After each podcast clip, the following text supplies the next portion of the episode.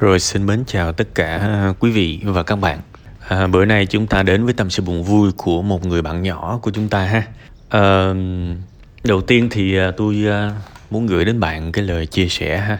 Thực chất là như chúng ta đã thấy là không phải lúc nào chúng ta muốn tốt lên thì chúng ta cũng được sự ủng hộ của những người xung quanh. Đôi khi nó ngược lại luôn á. À, khi mà tôi nghe qua cái phần tâm sự của bạn á thì tôi thấy là vấn đề tiền bạc là một cái vấn đề rất là hệ trọng trong gia đình của bạn. Và có một cái kiểu suy nghĩ ở đây đó là tôi có cảm giác là trong gia đình bạn tiền đi làm kiếm tiền là trên hết không có gì quan trọng bằng đúng không? Điều đó có nghĩa là nhà bạn có thể cũng không khá giả và có thể phụ huynh của bạn um, rất là cực để có thể kiếm được đồng tiền. Hãy hãy nắm cái thông tin này cuộc sống này chia sẻ đôi khi không phải là uh, mình nói cho người khác biết mình muốn gì mà mà nó sẽ là ngược lại. Mình chia sẻ với người khác về thứ mà họ muốn mình chia sẻ. Đọc qua tôi có liền cái cảm giác là mẹ bạn kiếm tiền vất vả lắm. Nên hãy đừng nếu bạn thương mẹ bạn thương trước đi rồi sẽ được thương lại ha. À, nếu bạn thương mẹ bạn thì hãy cố gắng chia sẻ cái nỗi vất vả với mẹ của bạn đừng có show ra những cái hình ảnh đừng có vẽ ra những cái hình ảnh mà có vẻ tốn tiền. Có vẻ tốn tiền có vẻ không kiếm được tiền ngay trước mặt mẹ bạn vì có thể mẹ bạn không thích việc đó. Đây là cái sự hiểu người đây là cái kỹ năng giao tiếp trong cuộc sống này. Sau này ra xã hội nếu mình có cái kỹ năng này mình rất là tốt mình rất là thuận lợi.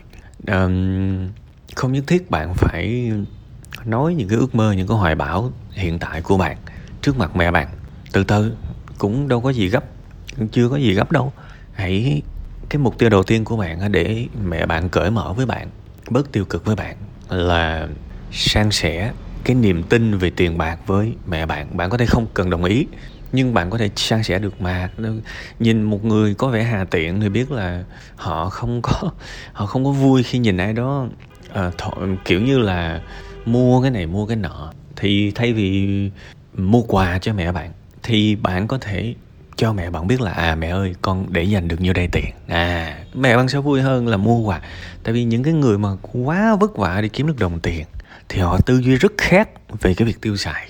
Đấy, rồi thay vì mua sách, chẳng hạn, thì làm sao mà một người lao động hiểu được cái cái cái sự quý trọng của sách? Mình phải tôn trọng điều đó. Có nhiều cái môi trường để đọc sách thay vì đọc sách trước mặt mẹ bạn.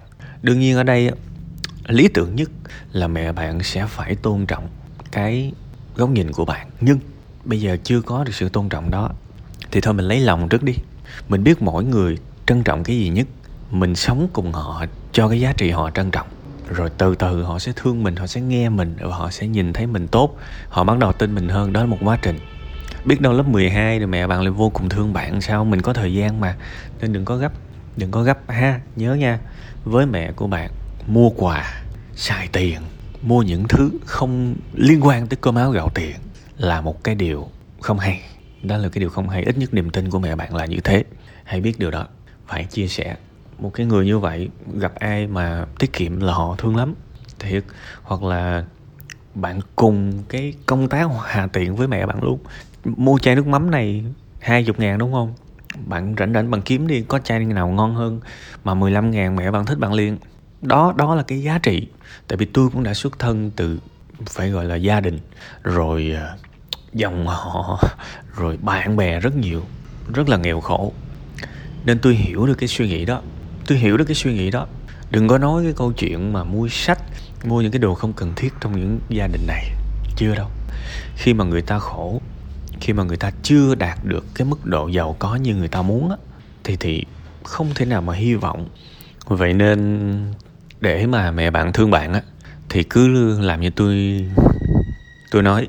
Suy nghĩ về việc mẹ bạn cần gì và nhẹ nhàng đáp ứng cái điều đó là đừng làm ngược lại ha. Rồi bây giờ tôi nói qua cái ước mơ của bạn.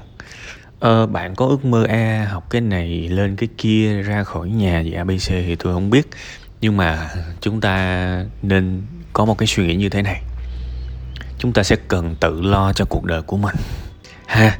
Đó là cách rất tốt tự lo cho cuộc đời của mình. Từ bây giờ hãy nghiên cứu về làm thêm, hãy nghiên cứu về một tân sinh viên, tự lo cho cuộc sống của mình như thế nào, hãy nghiên cứu những cái đó. Mình mà chuẩn bị trước người khác một hai năm thì mình rất là thuận tiện và mình cũng không phải là gánh nặng của gia đình. Nếu mà mình đi làm thêm mà mình cho tiền được mẹ mình là chắc chắn là bà sẽ tin tưởng mình hơn. Ở đây không phải là bà tham tiền mà là bà rõ ràng là cái giá trị về tiền bạc nó quá quan trọng trong cái gia đình này. Cái người tham tiền đó là cái người mà hốt tiền vô để mà tiêu xài mới là tham tiền. Còn cái trường hợp này, bà có tiền cũng chưa chắc là bà xài, chỉ chỉ là không thích cái cảm giác phung phí thôi. Đấy. Thế thì nếu mà mình có thể đi làm ok, mình lo được cho bà thì bà đâu có gì để than nữa. Công nhận không? Nên xác định cái đầu tiên là bạn phải tự lo cho bản thân mình và nếu bạn lo được một phần nào nhỏ nhỏ thôi cho cho gia đình mình thì niềm tin nó sẽ được thiết lập lại đó là cái thứ nhất và và cái thứ hai nữa tôi chỉ muốn nói ngắn gọn thôi đó là không nhất thiết là cái thời gian của mình phải giống như thời gian của người khác. Đây là một cái lỗi mà tương đối nhiều người trẻ mắc phải. Có nghĩa là 17, 18 tuổi cả sớm đi học đại học thì mình mình cũng phải đi học đại học. Mặc dù là có thể là hoàn cảnh mình chưa cho phép, mình cứ bắt mình phải đúng cái giờ đó, cái tháng đó, cái ngày đó để mà tham gia. Thì thực ra cũng không cần phải như vậy. Sau này ra đời chúng ta sẽ thấy là ờ, uh, 25 tuổi, 26 tuổi, 27 tuổi, 28 tuổi Bạn thấy là cách nhau 4 tuổi đúng không? Thực ra chả khác nhau mấy Như nhau hết à Người ta sẽ gọi là hai mươi mấy tuổi Người ta sẽ gọi là dưới 30 đúng không? Có ai quan tâm là thằng này hơn thằng kia một tuổi đâu Vì vì cái tuổi nó gần nhau quá nên cũng chẳng có cái gì khác biệt cả Thì hãy nhớ về cái việc này Bạn có thể đi học đại học Học cao đẳng gì đó vào năm 17, 18, 19 Thậm chí là 20 tuổi Và hãy hiểu là không có trễ không hề trễ nha. Câu chuyện mấu chốt ở đây á là nếu 17 18 tuổi mình có thể ok về mặt chi tiêu về mặt thu nhập về mặt hoàn cảnh á thì hãy đi học. Còn nếu mà tôi nói lỡ xui thôi lỡ mà hơi xui xíu lúc đó điều kiện mình chưa cho phép cũng đừng có buồn. 19 tuổi mình đi học không có sao cả nên cũng đừng có gấp nha. Nên là bây giờ tổng kết lại.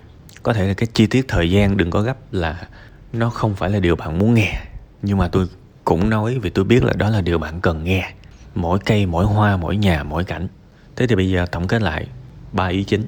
Một, mẹ bạn coi trọng giá trị về sự tiết kiệm, thậm chí là về sự hà tiện. Nên đừng để bà thấy những cái hình ảnh có vẻ phung phí. Bà không thích điều đó.